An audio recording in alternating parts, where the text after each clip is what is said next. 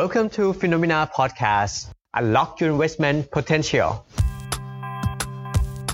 สวัสดีครับ พบกับรายการ The Market Podcast รายการที่ไม่ใช่แค่เล่าข่าว แต่เป็นการเจาะข่าว เจาะประเด็นเพื่อให้นักลงทุนรู้ก่อนเทรดครับ สวัสดีครับ พบกันเช้าวันศุกร์ที่ 12 มิถุนายนนะครับ เมื่อคืนนี้ก็เป็นอีกคืนหนึ่งที่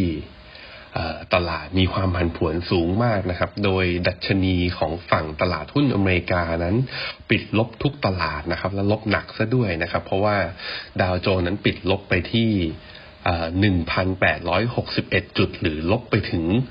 6.9%ทีเดียวนะครับ ก็มาปิดที่ระดับ 25,128 จุดนะครับในขณะที่ S&P 500 เนี่ย จากตอนแรกจะไป test แถวๆ3,000กว่าๆ ตอนนี้หลุดลงมานะครับ ปิดลงมาที่3,000กับอีก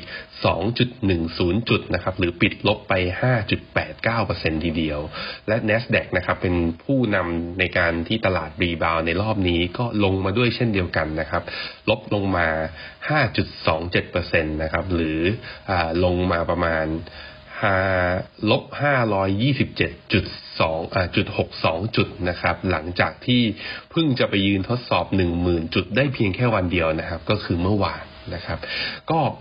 การลบของดาวโจนในระดับนี้เนี่ยประมาณเท่าไหร่นะลบ 6.9 เนี่ยนะครับ ก็ดูเหมือนจะเป็นการลบที่หนักมากนะครับ แต่ลองเทียบตั้งแต่ต้นเดือนมีนามาเนี่ยจะพบว่าตั้งแต่เดือนมีนามาคือมี วันที่ตลาดลบแรงกว่าวันนี้นะครับ อยู่สามวันคือวันที่เก้ามีนา วันที่สิบสองมีนา แล้วก็วันที่สิบหกมีนานะครับ แต่ว่าที่น่าสนใจคือตัวเลขการปิดลบระหว่างภายในวันเดียวนะครับ ที่หนักที่สุดสิบห้าครั้งของตลาดหุ้นอเมริกาเนี่ยมีสี่ครั้งนะครับ อยู่ในปีนี้คือปี 2020 คือในประวัติศาสตร์อเมริกาเปิดตลาดมาเป็นร้อยปีนะครับ สี่ปีที่สี่สี่ครั้งที่ลงหนักที่สุดในสิบห้าครั้งอยู่ในปีสองพันยี่สิบและหนึ่งในวันนั้นก็คือเมื่อวานนี้ ก็เป็นอะไรที่น่าสนใจมากๆนะครับ ความผันผวนในระดับนี้ ซึ่งเราก็รู้อยู่แล้วมันเป็นเพราะอะไร ผมจะลองพาไปไล่เรียงปัจจัยนะครับ เพราะว่าก็คงสงสัยกันว่าที่ตลาดหุ้นอเมริกาปรับฐานลงมาครั้งนี้เนี่ย มันเป็นอะไรนะครับ แล้วผมจั่วหัวไอตัว Market The Market Podcast ครั้งนี้ไว้นะครับ ว่าตลาดหุ้นสหรัฐล่วงหนักครั้งนี้ ถอยมารับหรือถอยมาทับกันแน่นะครับ ก็ไปดูกันครับว่าปัจจัยที่ถูกปล่อยออกมาผ่านสำนักข่าวต่างๆนะครับ ในช่วงที่ตลาดปรับฐานมาเนี่ยมีอะไรบ้าง ผมก็ลองเช็คดูทั้ง Market Watch Bloomberg Reuters แล้วก็ CNBC ครับแล้วก็มีอีกที่หนึ่งอะ Financial Times ด้วยนะครับ ก็สื่อทุกสำนักรายงานตรงกันครับว่าหลักๆก็มาจากปัจจัยเรื่องการเพิ่มจำนวนผู้ติดเชื้อของโควิด ข้างในบางรัฐของอเมริกานะครับ ที่ทำจุดสูงสุดใหม่เพิ่มขึ้นมานะครับ ที่หลักๆที่ตลาดกังวลเลยก็จะมีเท็กซัสนะครับฟลอริดานอร์ทแคโรไลนาแล้วก็อาริโซนานะครับ โดยเฉพาะเท็กซัสเนี่ยตอนนี้ก็ จำนวนผู้ติดเชื้อต่อวันนะครับ พุ่งเกิน 1,500 รายไปแล้วเรียบร้อยนะครับ ก็ทำให้แผนเปิดเมืองที่ทางอเมริกาเพิ่งทำกันไปตอนเดือนพฤษภาเนี่ยก็ดูมีความเสี่ยง แล้วพอยิ่งเจอการกรณีประท้วงของการเสียชีวิตของจอร์จ ฟลอยด์นะครับ ก็ทำให้คนออกมาเดินถนนกันมากขึ้น ก็มีความเสี่ยงในการติดเชื้อ มากขึ้นการระบาดระลอกสองก็เลยมีความเป็นไปได้ว่าจะเกิดสูงขึ้น สิ่งนี้ครับก็เลยทำให้นักลงทุนมองว่าโอกาสที่เกิดการระบาดเฟสสองและจะนำมาซึ่งการล็อกดาวน์นั้นอยู่ดีๆ ก็สูงขึ้นมาทันทีนะครับ จากตัวเลขพวกนี้นะครับ อันนี้ก็เป็นสิ่งที่สื่อสำนักข่าวเขาบอกมา คราวนี้มันมีปัจจัยเดียวหรือเปล่า ถ้าเรามองมองไปนะครับ ก่อนหน้านี้หนึ่งวันก็เป็นวันที่ทาง FOMC นะครับ หรือว่าธนาคารกลางสหรัฐเนี่ยก็มีการประชุมกันนะครับ ซึ่งหลังจากการประชุมครั้งนั้นไปนะครับ ก็คือเมื่อคืนวันพุธไปเนี่ย เมื่อวันพฤหัสเมื่อวานนี้ตั้งแต่เช้าเลยจนถึงเย็นเนี่ยก็ตลาดหุ้นเอเชียก็โดนถล่มอย่างหนักนะครับ ก็โดนปรับปรับฐานแล้วก็มีแรงเทขาย ลงมานะครับ ในมุมหนึ่งก็ผมคิดว่าอย่างหุ้นไทยเนี่ย valuation ที่แถวๆประมาณ โอ้สิบเก้าเท่านี้ก็ถือว่า PE ค่อนข้างแพงนะครับ แล้วก็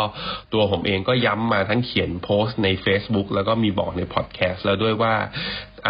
หุ้นไทยมันมีแนวต้านสำคัญแถวๆประมาณ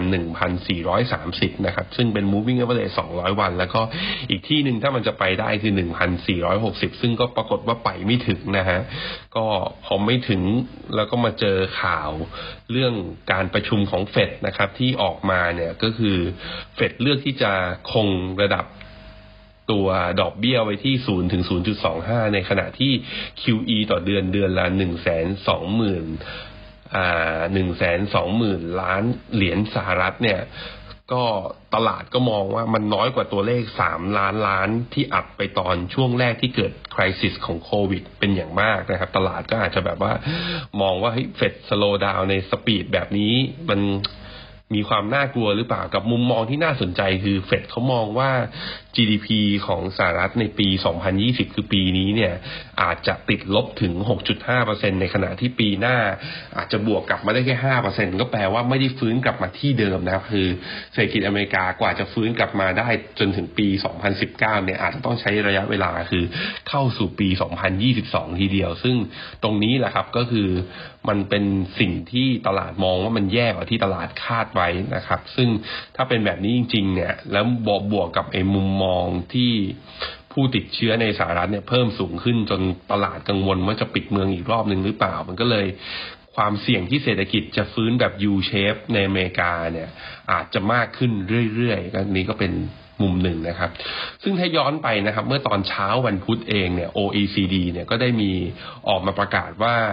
การระบาดของโควิด -19 เนี่ยอาจจะทำให้เศรษฐกิจ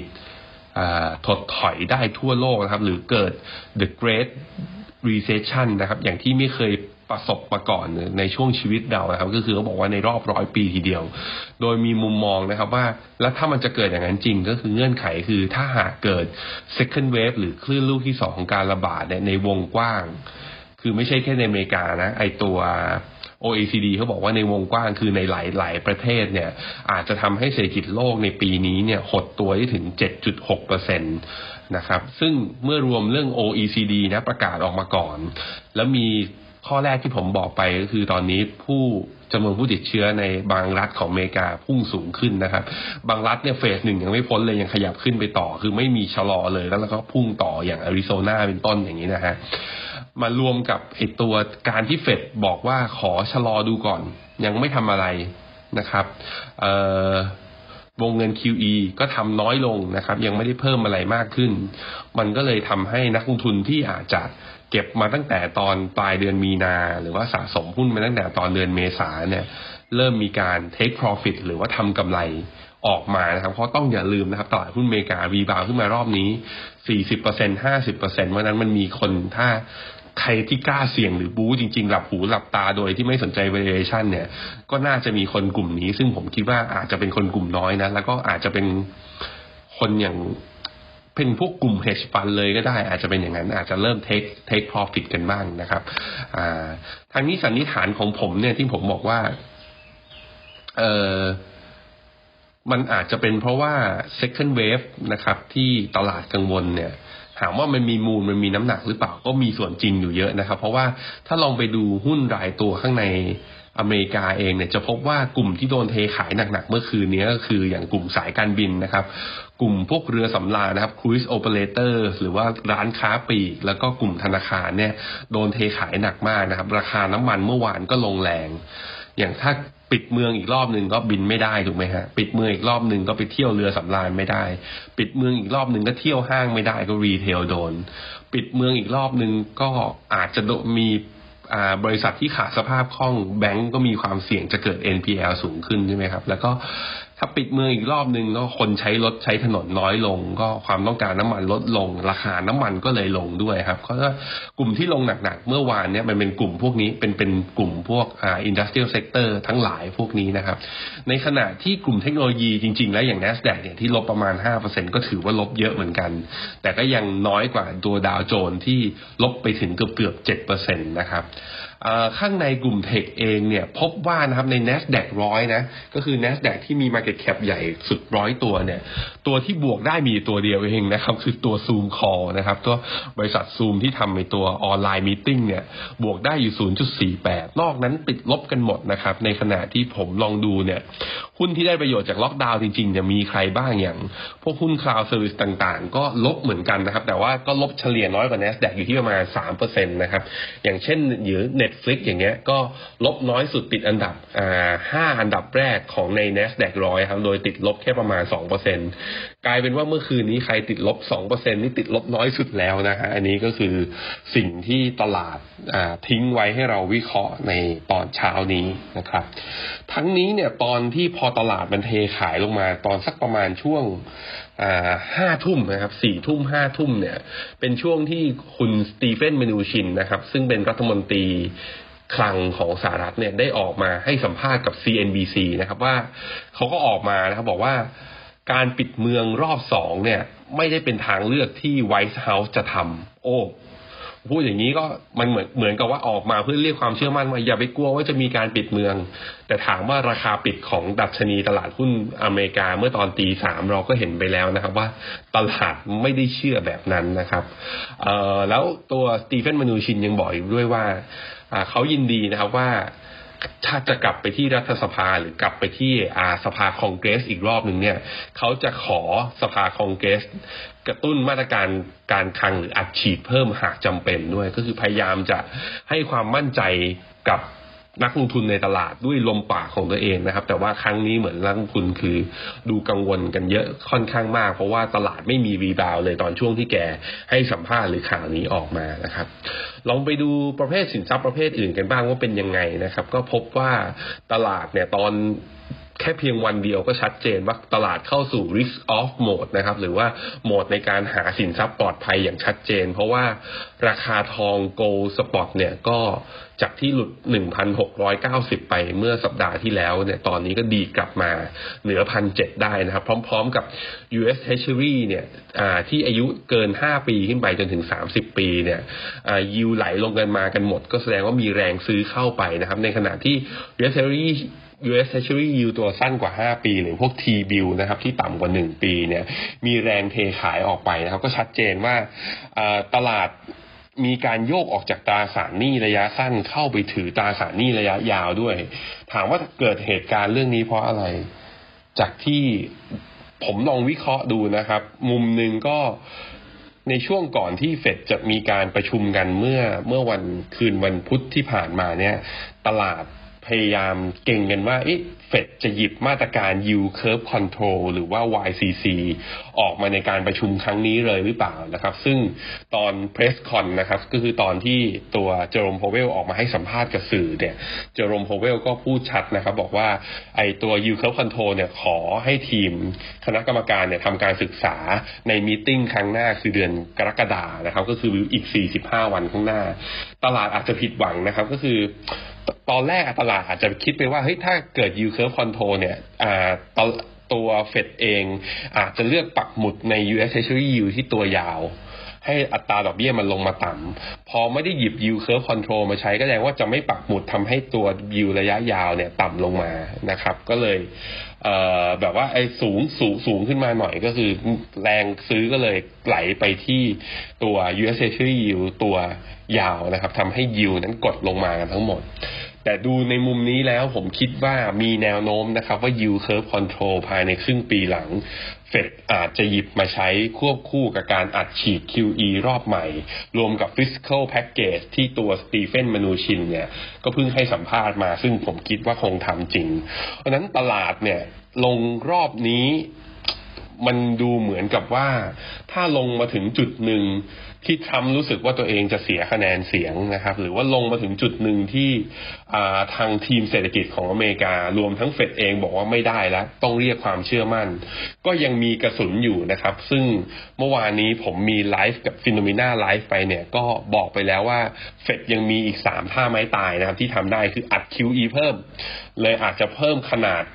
วงเงินหรือว่าเพิ่มประเภทสินทรัพย์ในการเข้าซื้อนะครับ นี้อย่างที่หนึ่งอย่างที่สองคือ yield curve control นะครับ หรือว่าปักหมุดไปเลยว่าตัวอัตราพันธบัตรรัฐบาล ในช่วงอายุยาวๆ เนี่ยเสร็จจะรับซื้อที่ดอกเบี้ยเท่านี้ โดยที่ไม่ต้องให้มันแกว่งตามราคาตลาดไปแล้วเพื่อฟิกต้นทุนไป อันนี้ก็เป็นอีกหนึ่งอย่างที่ทำได้หรือออปชันที่สามคือการทำ negative rate นะครับ หรือว่าทำให้อัตราดอกเบี้ยติดลบนะครับ ก็ แต่ว่าในมุมของผมก็คิดว่าการที่เฟดจะออกนโยบายดอกเบี้ยติดลบเนี่ยผู้ที่ทำมาแล้วอย่าง ECB หรือ BOJ เนี่ยมันพูฟมาแล้วว่ามันทำดอกเบี้ยติดลบโดยที่ไม่ได้มีมาตรการอื่น ๆ ควบคู่ไปเพื่อทำให้ประสิทธิภาพเพิ่มขึ้นนั้นน่ะไม่ได้ทำให้เศรษฐกิจของทั้งฝั่งยูโรโซนและญี่ปุ่นกลับฟื้นขึ้นมาได้อย่างมีนัยยะสำคัญนะครับ เฟดถ้าจะเลือกใช้ negative yield เนี่ยก็อาจจะต้องพิจารณา ดีๆ ต่อไปนะครับ ข่าวนี้มาตอบคำถามครับ ประเด็นสุดท้ายก็คือโจหัวไว้ว่า แล้วตลาดหุ้นที่ร่วงมาครั้งนี้ ถอยมารับหรือถอยมาทับนะครับ ผมจะตอบเรื่องนี้ก็คงจะต้องเป็นในมุมของตัวเทคนิคเพราะว่าตลาดไม่ได้สนใจตัวฟันเดเมนทัลมาในช่วงประมาณตั้งแต่ปลายเดือนมีนาที่ผ่านมา ตลาดอาจจะเลือกสนใจนับจากนี้เป็นต้นไปก็เป็นไปได้นะครับ แต่ว่าเพลย์บุ๊กที่ผมใช้ณตอนนี้ผมให้น้ำหนักกับไอตัวการวิเคราะห์ทางเทคนิคมากกว่า ซึ่ง การที่ตลาดหุ้นอเมริกาทั้งดาวโจนส์และ S&P เนี่ยร่วงเมื่อวานเนี่ยทำให้ภาพดาวโจนส์นั้นไม่ค่อยสวยเลยครับ เพราะว่าแท่งเทียนเนี่ยแดงเต็มแท่งไม่มีไส้เทียน แล้วก็ดาวโจนส์เนี่ยหลุดเส้นค่าเฉลี่ย 200 วัน พร้อมกับได้ sell สัญญาณจาก MACD ด้วยนะครับ ก็ตรงจุดนี้ก็ทำให้ในกราฟ day นั้นหุ้นดาวโจนส์นั้นเสียทรงแล้วก็ให้ sell สัญญาณไปแล้วนะครับ ก็ต้องรอดูต่อไปนะครับ แต่ว่าดาวโจนส์ในรอบของการ rebound ใน ตั้งแต่เดือนมีนาที่ผ่านมานะครับ มันอาจจะเป็น bear market rally ก็ได้นะครับ หรือยังยังไงก็แล้วแต่คนจะว่ากันไปก่อน ผมมองว่าอาจเป็นรอบขึ้นที่ผ่านมาเนี้ยคนที่เป็น leader จริง ๆ เนี่ยก็คืออยู่ในกลุ่ม tech stock ซึ่งอยู่ในดัชนี NASDAQ นะครับ ซึ่ง NASDAQ เนี่ย อย่าว่าแต่เส้น200วันเลยครับ ไอ้ที่ลงมาเมื่อวานเนี้ย เส้น2รอ่าอ่าเส้น20วันนะเส้นค่าเฉลี่ย moving average 20วันเนี่ย ก็ยังไม่หลุดนะครับ ก็ยังแตะอยู่พอดี แต่ว่าอ่าการลงในระดับประมาณ4-5%ภายในวันเดียว ก็ทำให้ sell สัญญาณเกิดขึ้นบน MACD ด้วยเช่นเดียวกันนะครับ แล้วก็มี ถ้าลองลาก trend line ตั้งแต่วันที่เขาดีดขึ้นมานะครับ ลองลากขึ้นไปเนี่ย ปรากฏว่าผมเห็นแล้วว่าตัว NASDAQ นั้นหลุด trend line นะครับ หลุดหลุด uptrend line ไปแล้วเรียบร้อย แต่เอาจริงๆก็คือเพราะรอบขาขึ้นรอบที่ผ่านมานั้น NASDAQ นั้นวิ่งค่อนข้างแรงมากๆนะครับ เพราะนั้นมันจะหลุดลงมาก็อาจจะเป็นเรื่องปกติของมันนะครับ แต่ว่าผมเชื่อว่ารอบนี้ตลาดปรับฐานลงมาเนี่ย NASDAQ จะลงมาในmagnitude นะครับ หรือการลงมาอาจจะเบากว่าทั้งดาวโจนส์และ S&P 500 เพราะว่ามัน proven มาแล้วด้วยตัวงบยอดขายที่ออกมา และความเชื่อของนักลงทุนเองที่เราเห็นแล้วว่าตลาด rebound รอบก่อนหน้านี้ outperform กว่า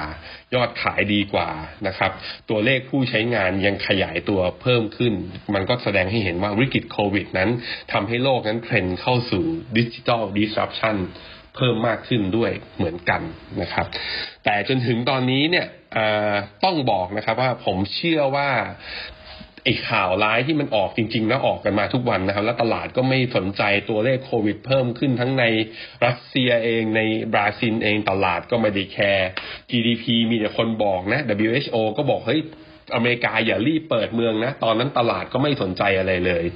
ผมเลยมองว่ามุมหนึ่งที่ตลาดปรับฐานครั้งนี้มันเป็นเพราะมันก็แค่มันอยาก take profit จาก valuation ที่เข้ามาเยอะเกินไปแล้วอาจจะเป็นพวก short squeeze นะครับ ที่อาจจะหมดพอดีคือหมดรอบก็คือ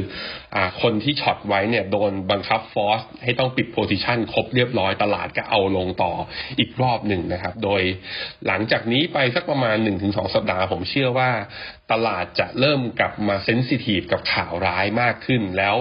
สื่อทุกสำนักนะครับ จะยกเอาข่าวร้ายขึ้นมาจั่วหัวมากขึ้น ในช่วงเวลาของการปรับฐานนะครับ ซึ่ง